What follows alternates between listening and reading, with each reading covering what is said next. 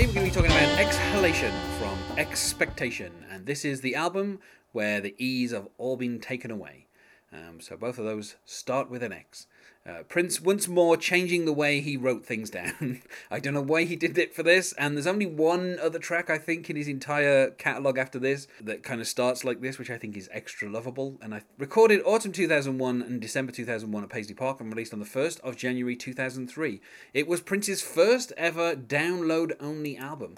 Um, there was no uh, CD release afterwards. It was released on the 1st of January 2003. Members of the NPG Music Club uh, were sent an email and a link to download the album, and then they did. And I'm sure a number of them were surprised at what they found.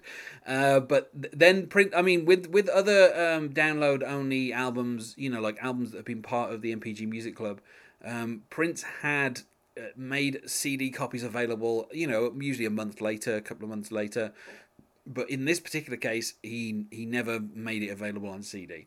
Um, and I think at this point, it, I don't think it is available on CD. I think it's available on Spotify and various other streaming services, but I don't think you can get a CD copy of it yet you know that the his uh, his uh, estate will be releasing a copy of this on CD at some point uh, because obviously they're not fools. They you know they want to make money. On the track, it is just Prince and Vanessa Mae, which is you know for the rest of the album there's a there's a small band that will be on most tracks.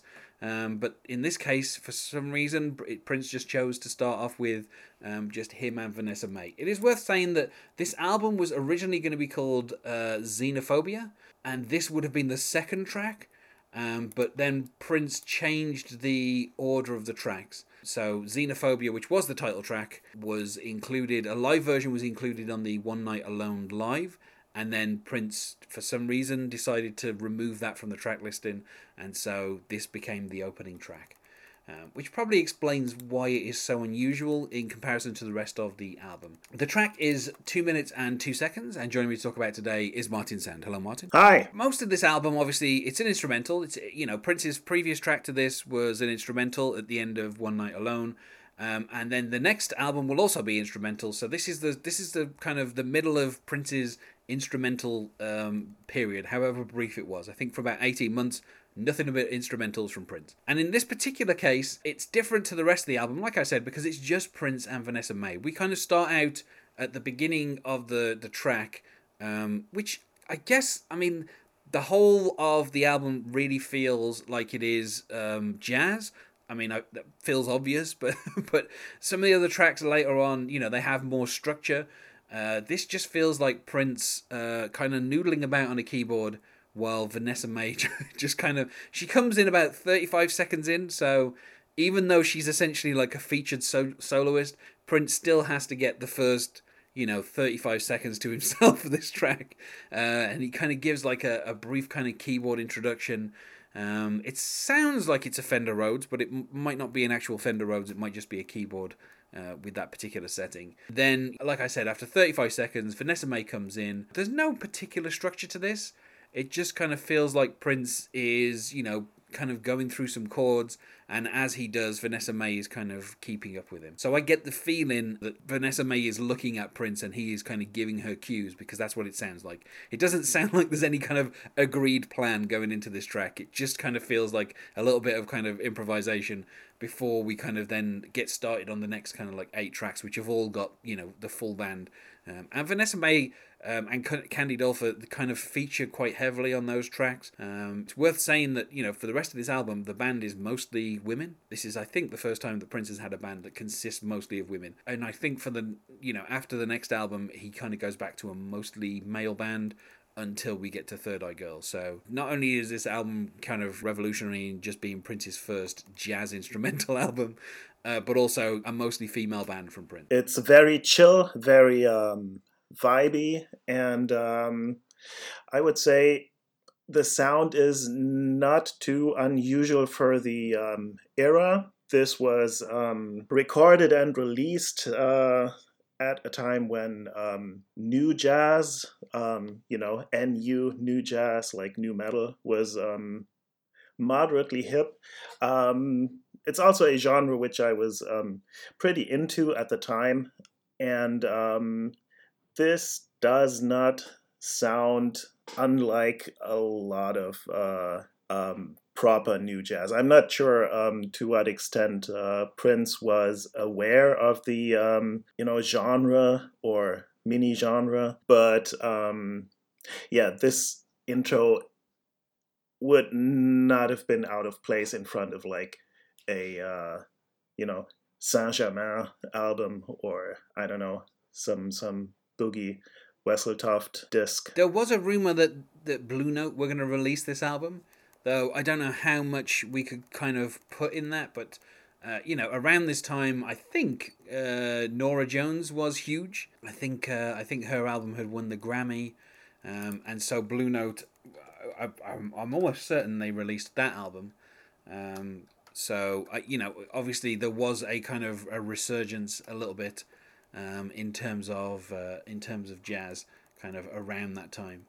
Um, uh, I think uh, "Come Away with Me" was released two thousand two ish, um, and then won the Grammy for best for album of the year and best pop vocal album, which feels weird for an album that was you know released. Um, on a jazz on a jazz label to win best pop vocal, but I guess it was popular, so that kind of you know fits the uh, fits the mold. But uh, yeah, uh, that that album um, sold 27 million copies. So I don't know. Maybe Prince saw that happening and was like, "I think I can do some, you know, kind of like popular jazz." Um, I'm not quite sure why he stuck to like a full album of instrumentals. Like this, uh, this kind of is the most puzzling thing to me about this. Is like Prince kind of rigidly sticking to the idea that he's going to do jazz, but he's only going to do instrumental jazz for two albums and then pretty much abandon it like never like, i don't think i can't recall any kind of tracks later on where prince kind of went back to this sound. You know john blackwell i think stopped touring with prince sometime around 2006 so from that point on i don't think there was any kind of big jazz influence in Prince's band. Yeah. So it's almost like he kind of It doesn't feel that calculated to me. Um it it seems more to me like something that Prince just wanted to do. Yeah, I mean he'd done this with Madhouse uh, in the 80s yeah. you know so it's it's not it, it's not completely unusual but obviously in that case you know he used I mean, I don't know if I want to say clout, but he, he certainly used his his influence at Warner Brothers to be able to say, here is a side project of mine. It's a couple of jazz albums that I'm going to put out under a pseudonym, not tell anyone about it. Obviously, Prince fans knew what Madhouse was, but I don't think those albums ever sold in huge numbers. And all of the tracks are just numbers. Literally, like the first album, the first tracks is it's like one, two, three, four, five, six, seven, eight are the titles of the tracks. Like it's it's unusual that Prince has chosen to kind of give names to this, but I guess that distinguishes it from being a Madhouse um, album. There, there never was like a third Madhouse album, but there was always tracks that kind of came out over the years that had higher numbers than 16 and people thought were from you know a third album that was never released. Yeah, well, and they're barely names, right? They're just words that start with X. And worth saying as well, like uh, all of the album, all of the like the titles for the tracks on this particular album, they are words that would begin with E, but obviously, Prince has dropped those, or in the case of something like Xemplify, he's added an X. Yeah. Um, apart from Xenophobia, which is pronounced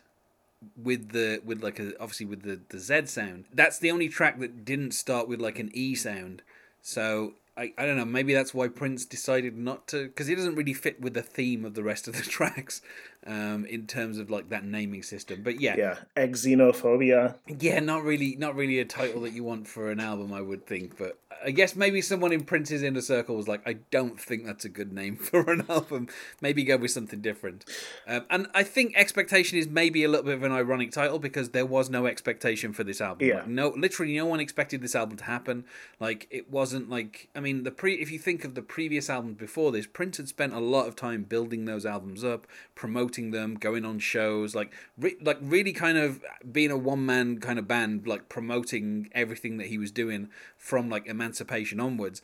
And you know, in the case of some albums, he would spend months before the album actually came yeah. out, just making appearances and giving interviews. Whereas this just drops on one day and literally no one knew anything about it or that it had even been recorded. Wasn't wasn't he forced to um, release something for the uh, NPG Music Club? Yes, I don't think or... that is this album in particular though. I think that is why he okay. had um, uh, Chocolate Invasion and uh, Slaughterhouse released was because uh, he was contractually obliged under the terms and conditions of the NPG Music Club to deliver at least one album a year. I don't know. That would have been a possibility. So apparently, I'm expected to release another album.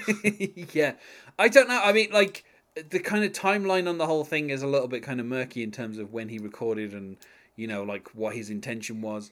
Um, but yeah, I mean, like the fact that this is the first ever you know like download only album that Prince recorded, you know, and released, like you know that I think that's an interesting thing as well because like this is 2003, which you know to me seems like only yesterday, but at this point is 15 years ago.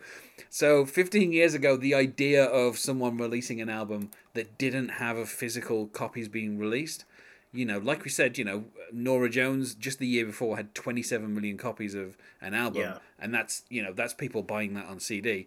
You know, here comes Prince with an album that is 100% download. You know, like in 2003, that's a, you know a fairly revolutionary idea. this uh, you know club jazz was having a moment um, during that period and come to think of it there's um, there was a band called or a project called Exploding Plastix um, starting with an x you know Exploding Plastix ending with an x so um, um, i guess it's a coincidence i don't think prince was aware of them but uh, I don't know. I, you know, you, you never quite know what Prince's influences were by the, at this point. You know, information about what he was doing is very kind of murky around this time.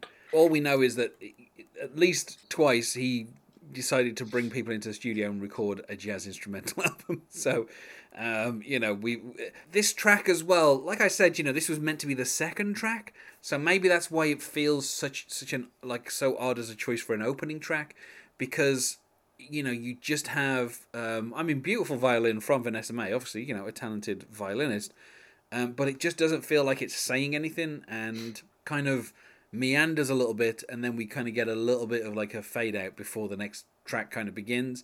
Um, and the rest of the tracks on this album, obviously, as I'll talk about as I go through, they they mostly have kind of fairly rigid structures of you know establishing certain motifs and then giving people solos and then returning to the opening motifs and then another person gets a solo. And so it kind of it kind of ends up being a little bit formulaic. So it's kind of odd that prince starts out with this track but like i said you know originally it was going to be the second track so maybe that's why it just feels ki- it just feels like the album i don't know i guess the album kind of starts in media res you know like it's just all of a sudden there's a keyboard playing and you know Vanessa Mae comes in with a violin. Uh, I, I mean, still, I mean, I can imagine people seeing the, the track list and being like, "Why are all these starting with X? Why is this album called Xpectation?" Like, and as as you just kind of hear this very kind of loose like keyboard and violin intro, I can imagine people getting two minutes into this and being, is this going to be the album? Is like is this what the album is going to be? Like and then you know once they get a few tracks in probably being like oh so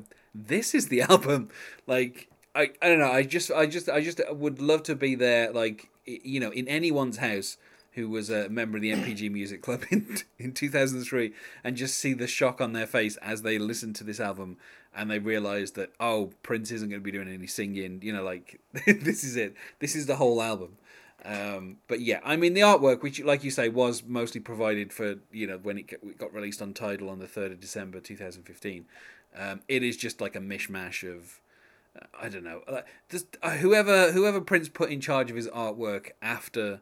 Um, I, I, don't I was going to say after musicology, but I don't think the cover for musicology is fantastic. But you know, this there seems to be like a point where you know artwork was the last thing that Prince put any thought into when it came to some of these albums. Um, Yeah. You know, so I would apart from I'd say like his last maybe four albums. I think then you know whoever he, the the artist who did those kind of put some effort in, but otherwise it just seems like someone was. I don't know, given like a copy of Photoshop three and said, "Here's a picture of Prince. Do something with it for the artwork." Um, you know, it's not it's not great looking. So I don't know. Maybe when they release it on CD at some point, they'll uh, they'll maybe improve the artwork in some in some manner. So I mean, for me, I would say I don't. This is this is compared to the rest of the tracks. I feel like this is probably a weak opener. Um, so I would mm, I don't know maybe say two out of five, um, which is not to say like you know it's Prince obviously is you know he kind of sets a mood, um, and uh, you know obviously uh, you know Vanessa Mae is a really good violinist, but it just doesn't feel like it's kind of going anywhere. And then you know the rest of the album has more structure, so it it kind of feels a bit more. It feels a bit more like Prince kind of knew what he wanted to do. This does feel like a weird kind of transitional track. This is something that I'll speak about later on. I think with Xosphere it feels like maybe if Xenophobia had been there, you know, this would have been a transitional track between Xenophobia and Xcogitate, and it would have made more sense. But as it is, it just it just kind of feels like it starts out of nowhere and, and it just kind of meanders a little bit. Yeah, I don't know if um, it it feels wrong to try to rate it at all because it doesn't seem like something that um, is supposed to stand on its own. So um, I guess I give it zero out of zero stars. Perfect score, if you will. it does kind of feel like it's meant to be li- like the whole album does have this feeling of Prince setting a mood, and you are meant to listen to it from beginning to end. I was I'll certainly say that, but uh, yeah, I mean, judging it alone, I, I I don't know. I like I don't think I would really just listen to this track by myself. If, like if if I was going to listen to it, I would probably just listen to the next few tracks, you know, one after the other, um, you know, rather than kind of just this by itself. Um, you know, Prince never performed this live. Um, you know, uh, along with pretty much I think this entire album. this this wasn't really you know this it, it's hard it's hard to imagine you know Prince in the middle of a concert and then just breaking out into exhalation and then going on to the next track it just it just doesn't feel like it's ever a track that you could do that with and i think that's true of all the other tracks on this album they they don't really fit into a, live setting unless it is just prince doing the album start to finish um, which it would have been nice if in 2013 he'd have like done a tour or something and been like, "Here is the expectation tour," and they're just going to play the album start to finish. Unfortunately, they never did that. I feel like we spe- said about as much as we can about Xhalation, so uh, let's go to plugs. Is there anything that you wish to plug, Mark? I think I'd like to recommend um, doing what I did today um, and uh, just uh, inspired um, by my research, just doing um, a dive back into um, my new jazz favorites from the early 2000s. Like, go listen to some uh, Saint Germain, listen to some De-Phazz. Um, go listen to um, BD Bell's first album. They're really good. First two albums. And you can find us on Facebook at Prince Track by Track or on Twitter at Prince Podcast, or you can email us, not sure where you would, at Prince Track by Track at gmail.com. Thanks once more for being my guest here, Martin. Thank you for having me. and otherwise, goodbye. Um,